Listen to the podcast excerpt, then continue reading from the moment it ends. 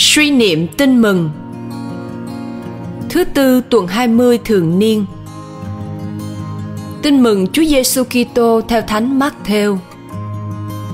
Khi ấy, Chúa Giêsu phán cùng các môn đệ dụ ngôn này rằng: Nước trời giống như chủ nhà kia, sáng sớm ra thuê người làm vườn nho mình.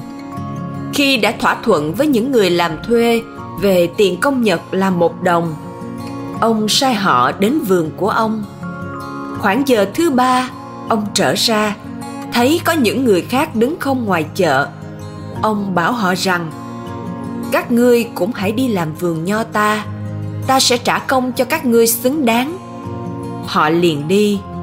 Khoảng giờ thứ sáu và thứ chín ông cũng trở ra và làm như vậy. Đến khoảng giờ thứ mười một ông lại trở ra và thấy có kẻ đứng đó, thì bảo họ rằng, sao các ngươi đứng nhưng không ở đây suốt ngày như thế?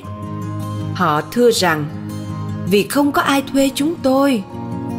Ông bảo họ rằng, các ngươi cũng hãy đi làm vườn nho ta.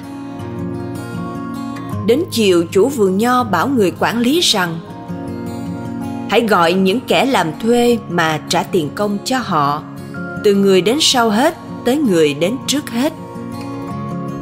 Vậy những người làm từ giờ thứ 11 đến, lãnh mỗi người một đồng.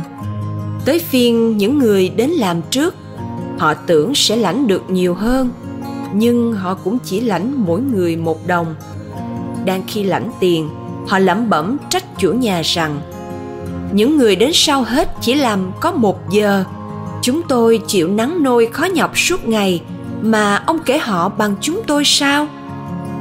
Chủ nhà trả lời với một kẻ trong nhóm họ rằng, này bạn, tôi không làm thiệt hại bạn đâu. Chớ thì bạn đã không thỏa thuận với tôi một đồng sao? Bạn hãy lấy phần bạn mà đi về. Tôi muốn trả cho người đến sau hết bằng bạn. Nào tôi chẳng được phép làm như ý tôi muốn sao? Hay mắc bạn ganh tị vì tôi nhân lành chăng? Như thế, kẻ sau hết sẽ nên trước hết, và kẻ trước hết sẽ nên sau hết. Suy niệm. Sứ điệp. Thiên chúa đối xử với mọi người bằng tình thương. Đó là đức công minh của ngài. Thái độ kể công làm ta không thể nhận ra tình thương phổ quát của chúa đối với mọi người.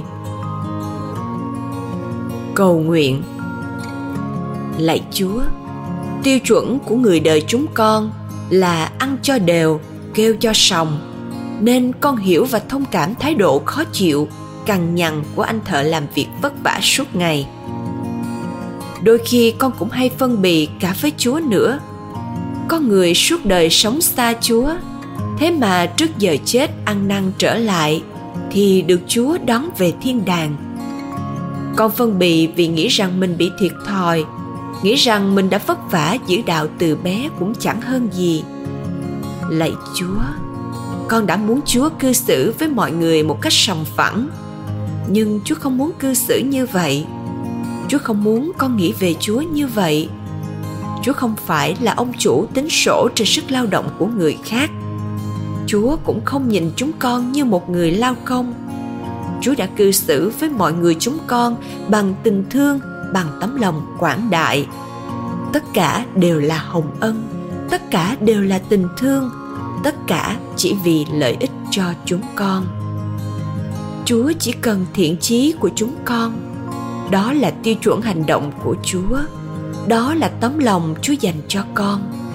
Bởi vì con làm việc từ sáng sớm, vất vả suốt ngày, cũng không xứng đáng lãnh nhận một đồng tiền công